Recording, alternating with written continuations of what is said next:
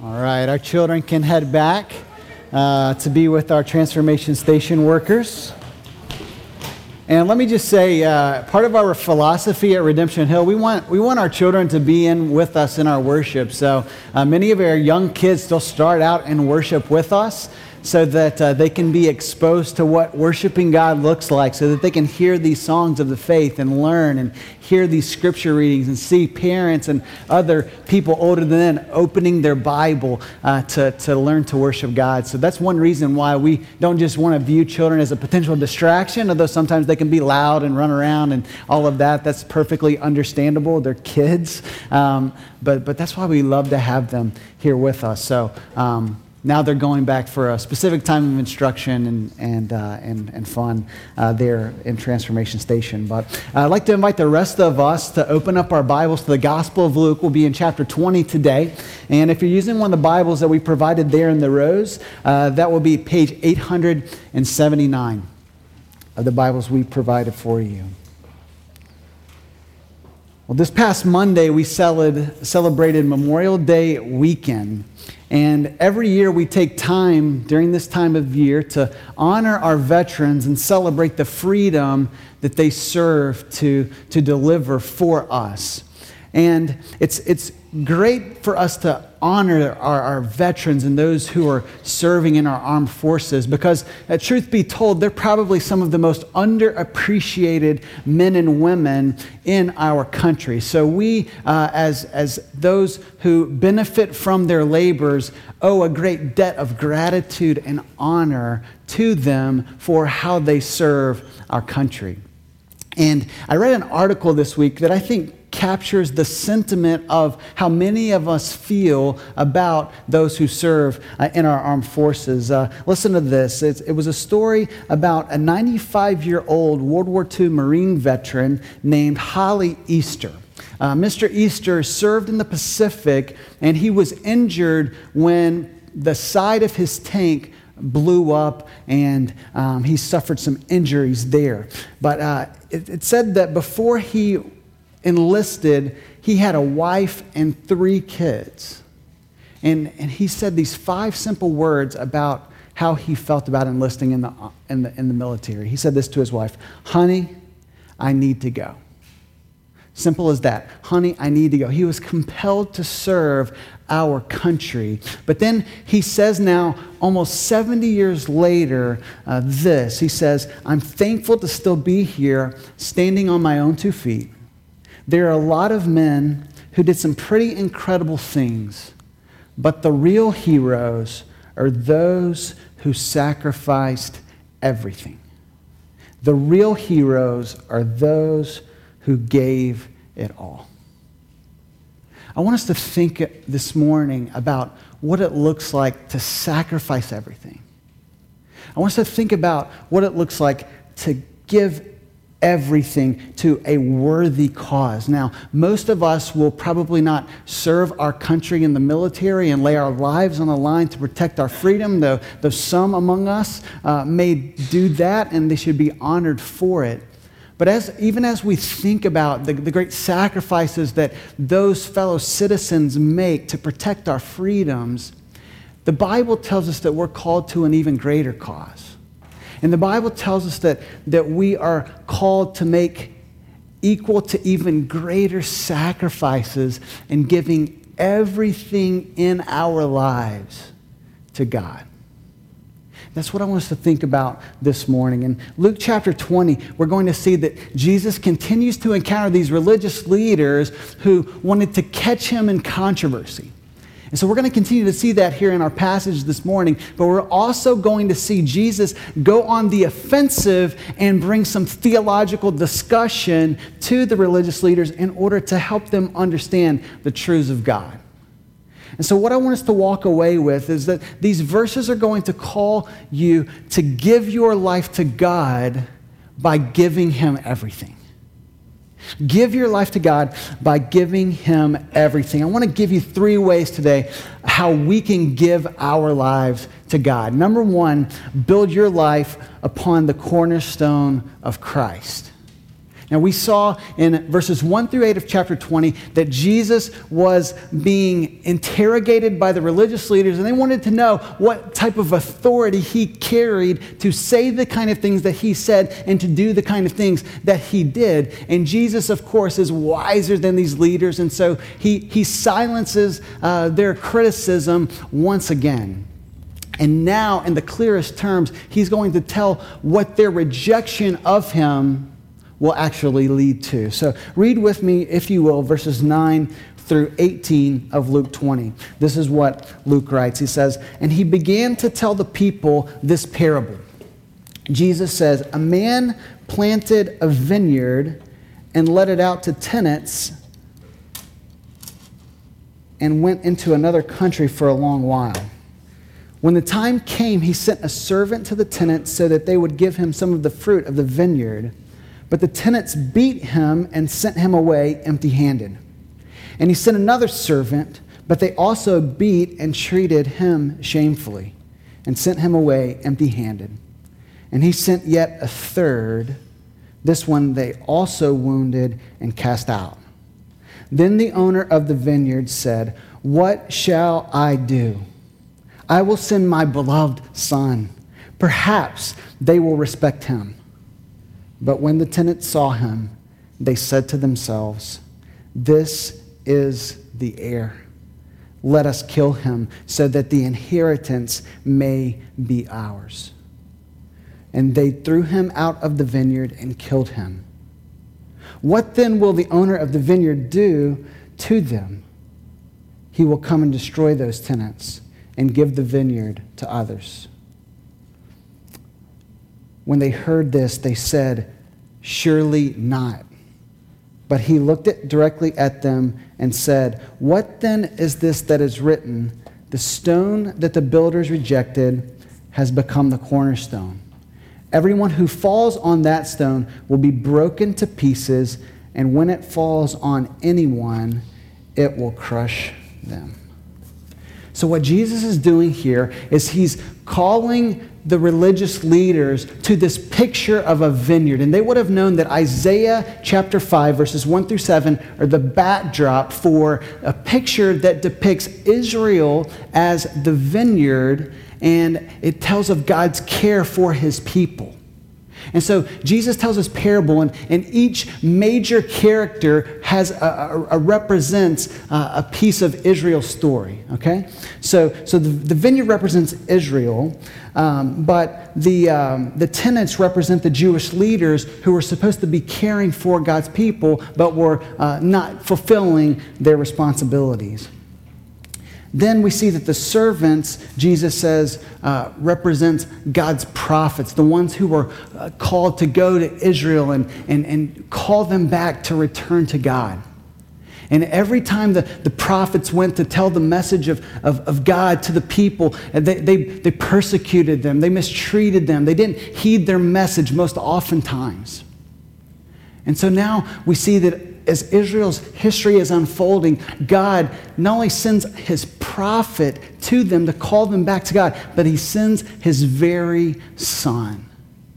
And it says that the tenants, these religious leaders, were going to continue to reject the purpose of God, and they were going to even reject God's son, even to the point of killing him. This is a picture of what we're about to see with Jesus going to sacrifice his life and die on the cross for our sin.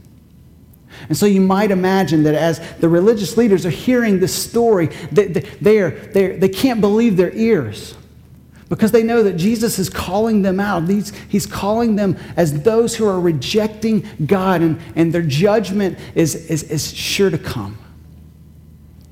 So they cry out, Surely not. This can't be. And Jesus then quotes I, uh, Psalm 18, 118, verse 22, and he says, Oh, you know the psalm so well. Surely you memorized it. The stone that the builders rejected has become the cornerstone. So Jesus says, I am the stone that you are rejecting, but in fact, I am the cornerstone. Why does Jesus quote this verse? Well, Psalm 118 was a psalm that pointed to the Messiah. We saw this last week when Jesus rode in on the donkey in the triumphal entry, and the, the, the people shouted out the words of Psalm 118, 26 Blessed is the King who comes in the name of the Lord. So they were expecting Messiah to come. And so Jesus says, Hey, look, do you know the whole psalm there? Do you know what, it, what it's saying? That, that this stone that is rejected is actually God's cornerstone. Now, what is a cornerstone? A cornerstone is, is, is what the foundation piece that would hold up intersecting walls. It's the most pivotal stone in a building. And so, w- without the proper foundation, we understand that a building would not stand.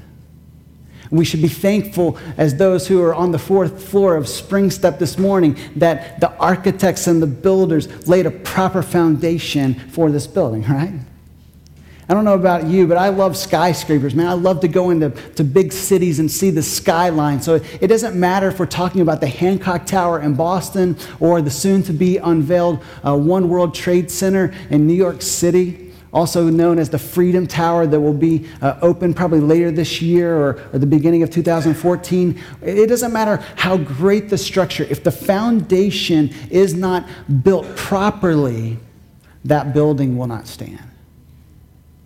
And what Jesus wants us to understand this morning is that our very lives, if not built on the stone of Christ, will not stand. They will not be built up in the ways that God wants us to, to live for Him and His glory. And so let me ask you today is your life built on the cornerstone of Christ? When, when trials come and when pain comes, and trials are sure to come in our life, right? Uh, is your life greatly shaken? Or because Christ is your, is your cornerstone, do you still find strength? To make it through the trials. Even though you're blown around and, and tossed a bit because of the, the difficulties that come in your life. Let me, let me give you a prayer for these times. It's found in Psalm 61, verse 2, where the psalmist simply prays, Lead me to the rock that is higher than I. This is a great prayer to pray when, when you're going through difficulties and trials because God is our rock. Christ is our cornerstone. It's not surprising that the early church referred to Jesus simply as the stone. This was one of the titles that they ascribed to Christ because he was the foundation. He was what their life was built upon. So, so Jesus as the cornerstone shows how that God's kingdom and even our lives should be built on who he is, his person, his work for us. But the stone also is a symbol of judgment. We see this in verse 18. It's intensely strong what Jesus says. He says, Everyone who falls on that stone will be broken to pieces, and when it falls on anyone, it will crush him. I mean, again, the, the religious leaders, they, they understood exactly what Jesus was saying. He was saying, look, you are on the path to destruction. If you fail to build your life upon God, you will one day stand before him and face his judgment. And it says that, that the leaders, uh, they understood so well that they immediately wanted to arrest him and take him out. So the good news then is that for those of us who embrace Christ, who, who love him, who live for him, that we won't face that judgment, but we will have a sure foundation for all our souls and be able to live with God forever. So, a life given comprehensively to God will first be built on the cornerstone of Christ. Here's a, a second way to give yourself to God Glorify God by imitating him in all things. Pick up in verse 19. It says that the, the scribes and the chief priests sought to lay hands on him at that very hour, for they perceived that he had told this parable against them, but they feared the people. So they watched him and sent spies who pretended to be sincere that they might catch him in something that he said, so as to deliver him up to the authority and jurisdiction of the governor. So they asked him, Teacher, we know that you uh, speak and teach rightly and show no partiality, but truly teach the way of God. Is it lawful for us to give tribute to Caesar or not? So, once again, the, the, the leaders are trying to, to trap Jesus. They were, they were constantly watching his every move. They were prowling around like lions, waiting to pounce on Jesus.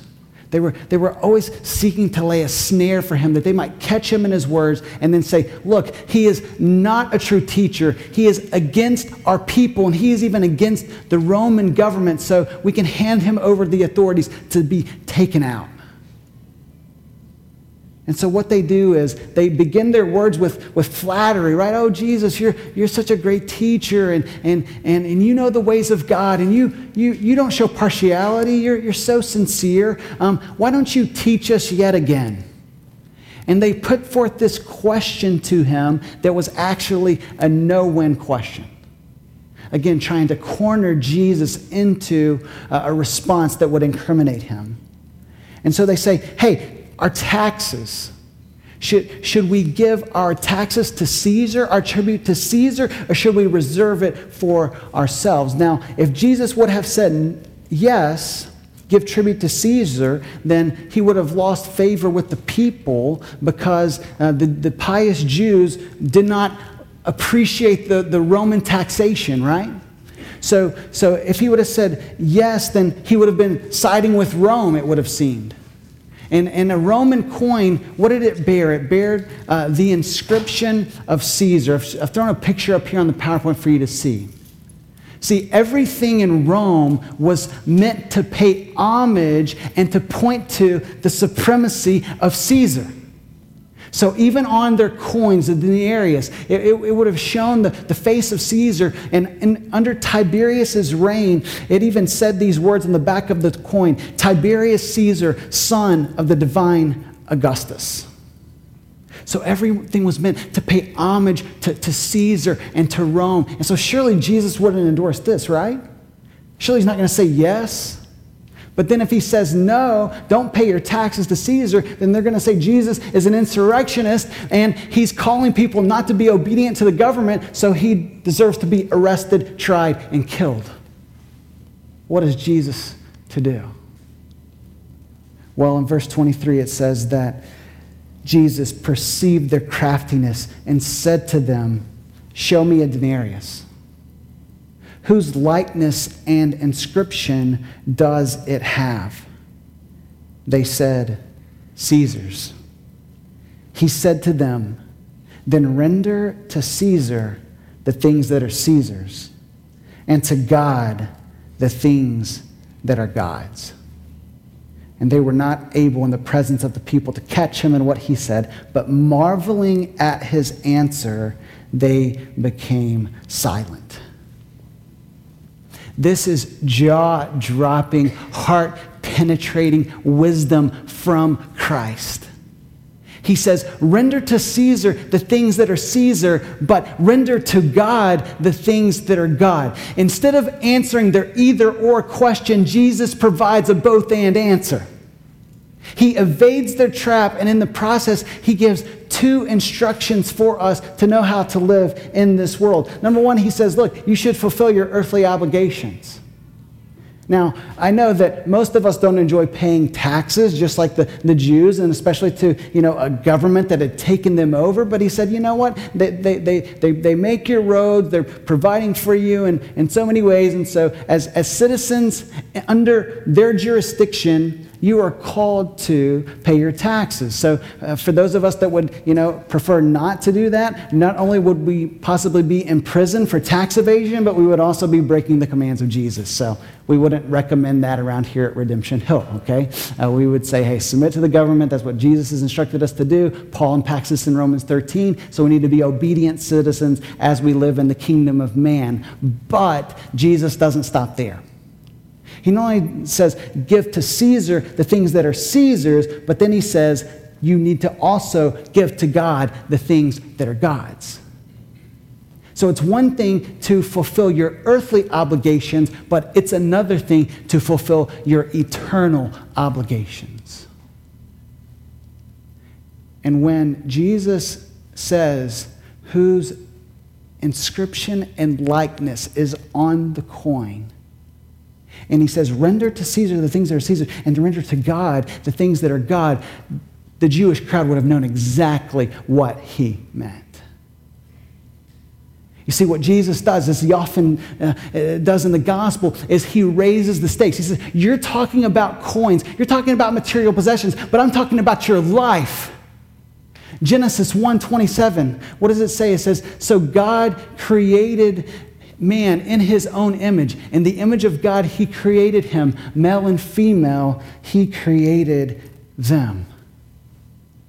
So what Jesus says is he says, "You, your life, is made in the very image of God. You were made to bear the image of God, His likeness, to reflect with your life who God is, how great God is.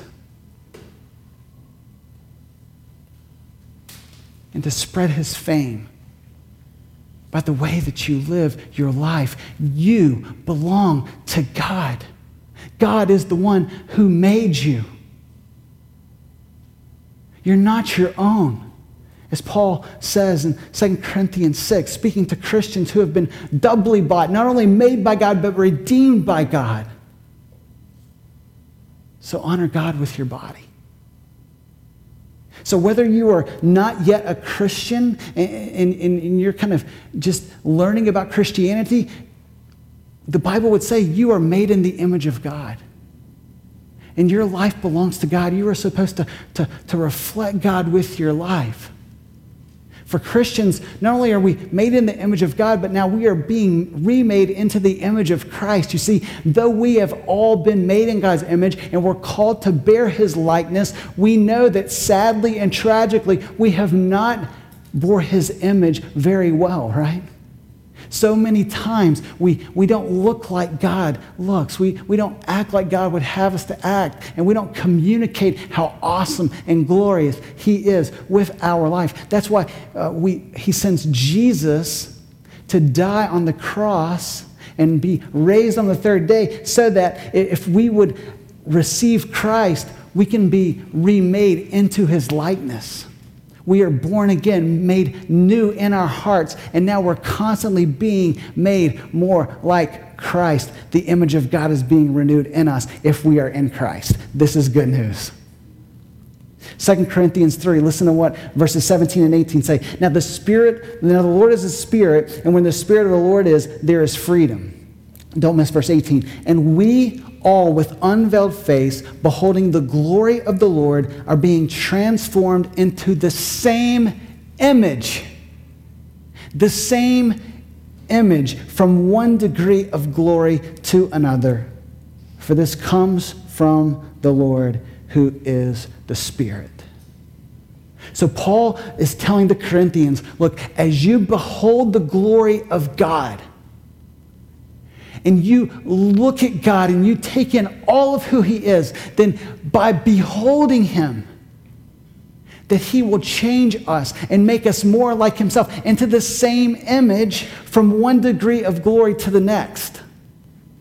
These verses are awesome verses on what it looks like to be made more and more like Christ. This is the theological term that we, we, we talk about at Redemption called sanctification. That's the purpose for us. We want to be made more holy, more and more and more like Christ until one day we are with Him and He glorifies us and makes us like Himself, free from the power and presence of sin. So here's the simple encouragement, okay? In all things, everything, behold the glory of God and seek to imitate him in whatever it is that you say, do, or think.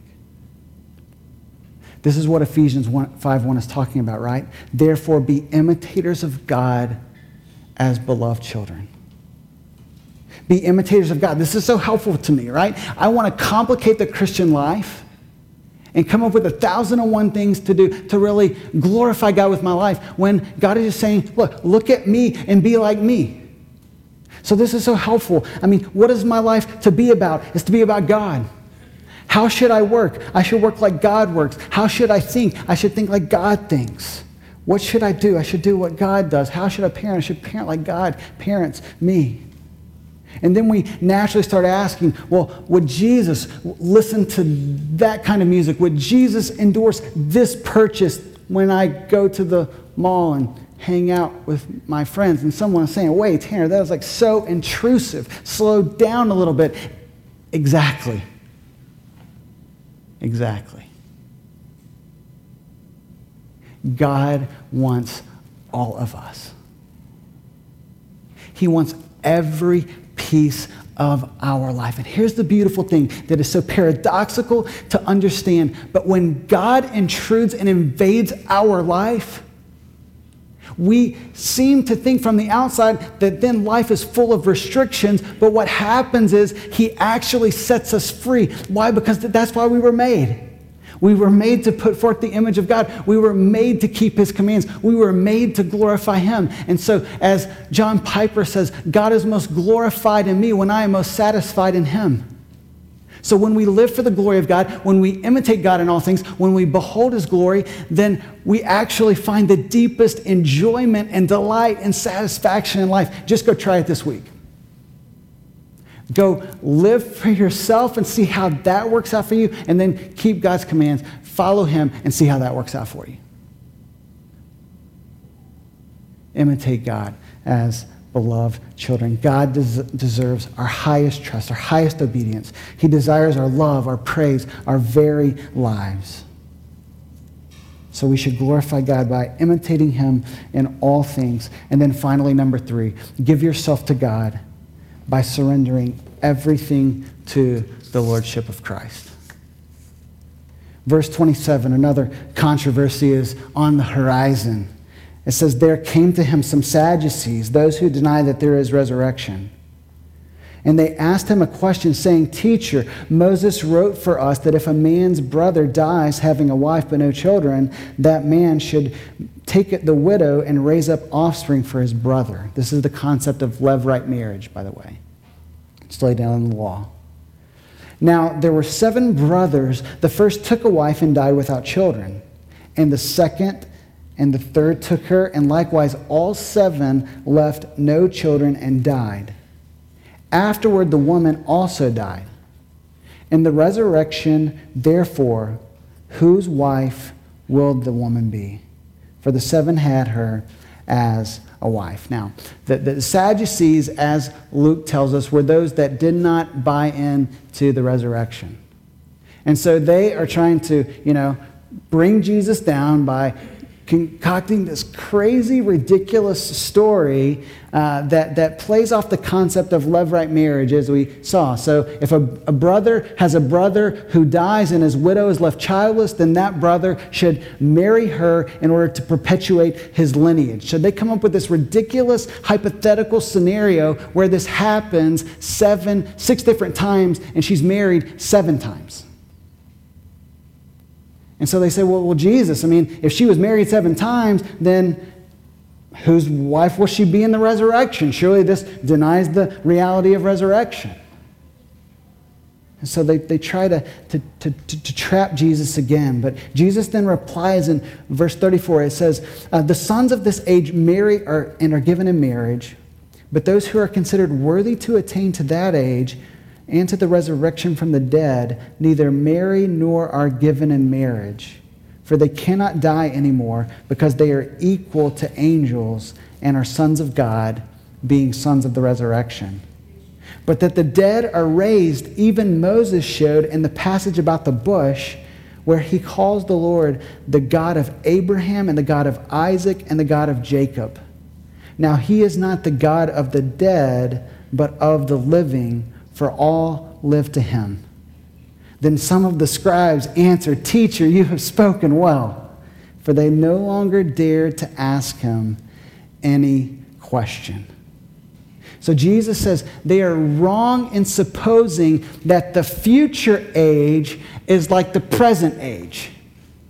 They don't have an ability to comprehend, and by the way, neither do we, the realities of the future life and how distinctly different and amazing and transformative it will be in God's plan. So there is an assumption that whatever happens in this life will necessarily happen in the next life.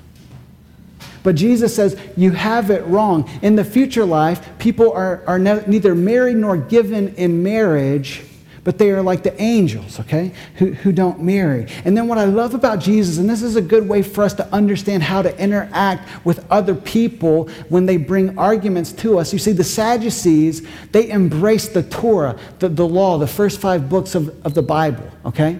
So they, they thought that the first five books were authoritative, but that the rest of the Bible and the Old Testament was, was not as authoritative. So what Jesus does is he quotes what they embrace.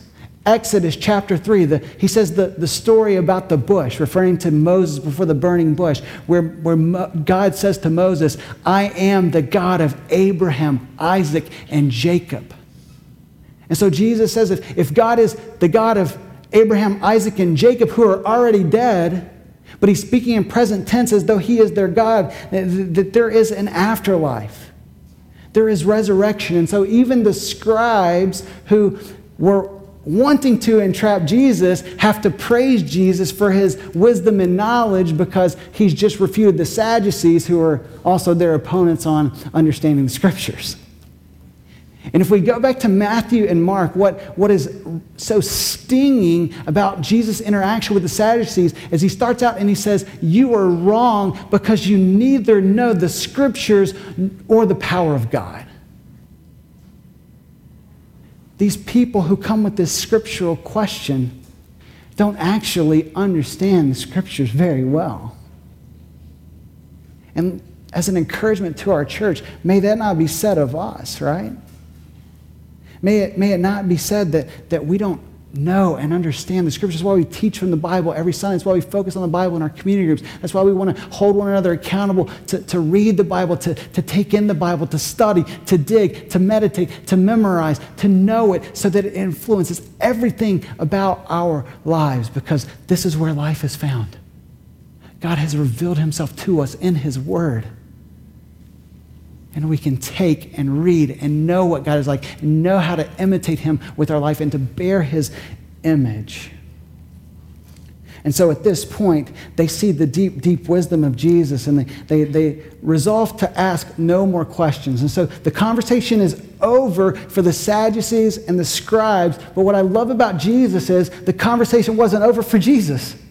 Because then in verse 41, he continues on. But he said to them, they were done, but Jesus is not done. He says, but, but he said to them, How can they say that the Christ is David's son? We're continuing the theological discussion. For David himself says in the book of Psalms, the Lord said to my Lord, Set at my right hand until I make your enemies your footstool. David thus calls him Lord so, how is he his son? What Jesus is doing here is getting the religious leaders to buy in on their concept of Messiah. Hey, will the Messiah be a descendant of David? Yes, of course. The, the Messiah will be a descendant of David. Well, then, um, is, is the, the Messiah um, going to sit at the right hand of, of God? Yes, he's going to sit at the right hand of God. He will reign over all things. Well, what does that mean then? It means that, that, that the Messiah, the descendant of David, who, who is a son, is also the Lord. That means he is the one who has authority over all things. So, to understand the end of chapter 20 is to really go back and to answer the question from last week about the authority of Christ. He doesn't answer the question on authority on the spot, but he answers their question on authority indirectly by, by making sure they understand that the Messiah should be called Lord. In other words, when Jesus speaks, people should listen and live their lives accordingly. What he's doing is calling them to recognize his authority and to, to, for them to understand that he is Lord. My pastor in college used to say Jesus is, is uh, either Lord of all or he is not Lord at all. He's either Lord of all or he's not Lord at all. I mean, this is what it means to be Lord, that, that he is supreme over all things. And this is the, the life that, that Jesus calls us to live. And so, what he's going to do as we finish out our passage this morning is he is going to provide two contrasting pictures of false devotion on the one hand and true devotion on the other hand. It says, In the hearing of all the people, verse 45, he said to his disciples, Beware of the scribes who like to walk around in long robes and love greetings in the marketplaces and the best seats in the synagogues and the places of honor at feasts who devour widows' houses and for a pretense make long prayers, they will receive the greater condemnation. So here Jesus condemns false devotion. He exposes the hypocrisy and the greed of, of the religious leaders, the scribes, and he says, Look, everyone knows them. They get the nicest seats at all the social gatherings, and they can pray the most eloquent prayers, and, and they have the nicest clothes, and everyone knows who they are. But at the end, what they are doing is really putting on a religious show. That's all it is. It looks really, really good on the outside, but there is no substance there. There is no life there. There is no devotion to God there. There is no bearing the image of God in their lives there. They are really just wanting to put forth their own image to be praised for themselves, not to give God praise. And Jesus says this is hypocrisy. And those who teach the law don't even keep the law that they teach, therefore, they will receive the greater condemnation. As John taught us so well last week, worship is an all the time thing. It's a seven day a week thing. It's not a kind of come to Sunday and do our thing type of thing, but it's a, it's a 24 7 all the time, giving our lives in our work, in our homes, in our friendships, in our neighborhoods wherever we are, we're worshiping God from hearts that are given to Him. So Jesus exposes false devotion, but then he gives an example of true devotion starting in verse 1 of 21. It says, Jesus looked up. Remember, he's still in the temple here. He says, He looked up and he saw the rich putting their gifts into the offering box. And then he saw a poor widow who put in two small copper coins. And he said, Truly I tell you, this poor widow has put in more than all of them. For they all contributed out of their abundance, but she, out of her poverty, put in all she had to live on. So Jesus says when, when people are going to, to give their offering to God, just like what we do every Sunday, we give back a portion of what God has given to us so that the work of God might continue on among us. This is what they did in the temple. And it says that the rich brought their money bags and, and, they placed them in the offering box, right? I mean, everyone can see. It was probably for a lot of them, maybe not all, but, but quite the production, right? They're, they're loading out their coins and you can just hear it cling, cling, cling, cling. And everyone's probably saying, wow, look how much those rich people are giving. Oh, they're so generous to God. Man, I want to be like them because they've given so much. And then this poor widow who no one cares about, doesn't have much to give at all. She has two coins, the smallest coins that were in circulation at that point. It would have been our equivalent of two pennies. She takes her two pennies and she places them in the offering box. These two pennies represented everything that she had to live on. She could have said, you know what, hey, I'll give God 50%. That's a lot of, uh, of my, my wealth. I'll give one to God, keep one for myself. But she gives everything two pennies. And what happens is that Jesus says, this widow has given more than all the rich people. And when he says this, I'm sure they're saying, like, Jesus, are you seeing what we're seeing? Did you not hear with your ears all of the clinking noise as these rich people unload their pockets and give so much money to God? And Jesus says, the widow gave more because you don't see like God sees. God looks at our heart and He knows what's in our heart and the measure of sacrifice that when we give to God, it's not so much about how much we give, but it's about the condition of our hearts and why we give it. So you may not have a lot to give to God, but sometimes the smallest offerings are the greatest sacrifices and the most pleasing to God. So we can all give proportionally, and we can also give, no matter how much we have in our, our, our, our, wallet, we can give sacrificially, give until it hurts. This is what this widow did. But what I love about this widow, and what Jesus wants us to understand, is that what happens with her money is really a reflection of what she's willing to give with her life. The, the, the, issue here is sacrifice. You see, the widow had surrendered her life to God. And you see, you know what? Man, I don't have much, but what I have, I'm going to give to God. And this is this is what someone who is truly devoted to God is willing to say. Say, God, you know what? You have my life. Whatever you call me to do, whatever you put before me, if I can serve you in any way, if I can give my life away for the sake of others, I am willing to give it. It's a picture of surrender. This widow had open hands open arms to God, saying, God, whatever you want from my life, I am willing to give it to you.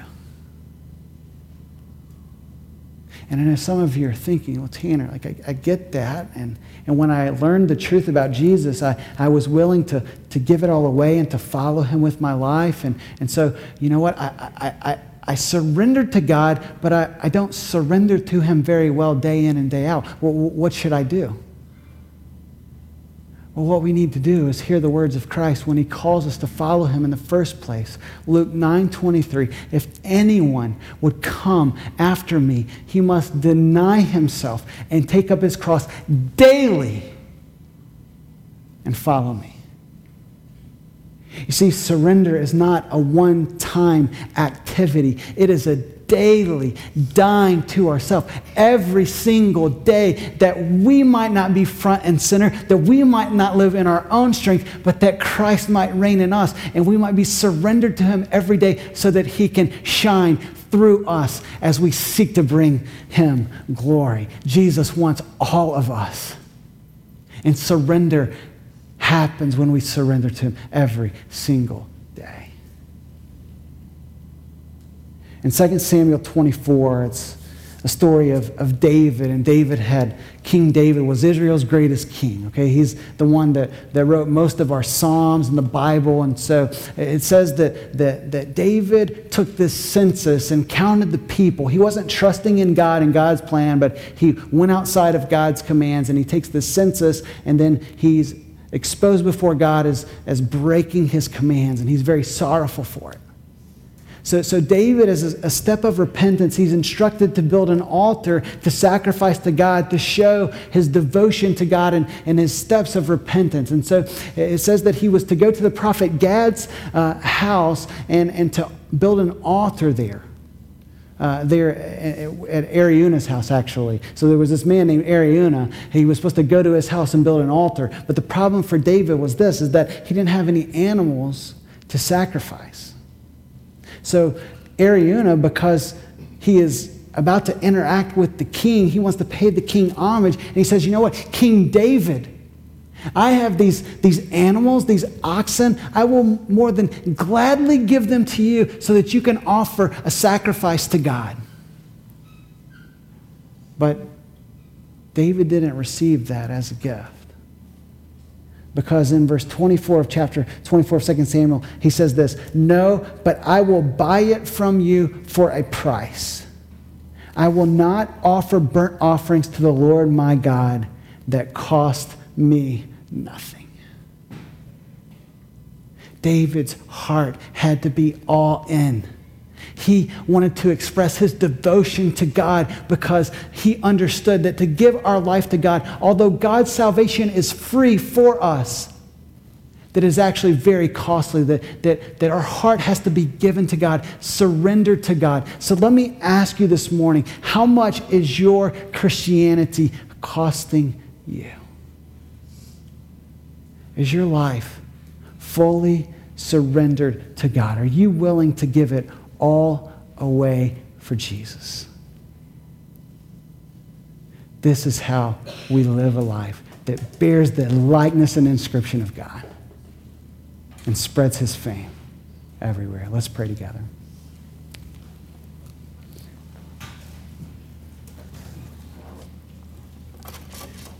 Father, we are humbled by your word. And we, as we measure our lives up, as we, as we look into the mirror of your word, so often we see that, that, that we don't really like what we see, that, that, that we haven't maybe borne your image in our relationships, in our work, in, in our worship through the week like we know that you deserve. And so, Father, we even just confess that right now and ask that you would, you would show us where we failed you and, and that, that you would receive our confession and, and grant us forgiveness. And Father, we pray that, that you would empower us by your Spirit to, to hear the words of Christ, that we would deny ourselves and that we would uh, die to ourselves every single day, that you might reign in us as, as Lord of everything, and you might receive great praise and, and worship from our lives. So, God, we want to be a church at Redemption Hill where not just a few people get this costly call to follow Christ, but, but, but that all of us answer the, the call to follow Jesus and to surrender our lives to Him. Lord, even in these moments, would you lead us to surrender to you? That our lives might be pleasing and acceptable in your sight. Pray in Jesus' name. Amen.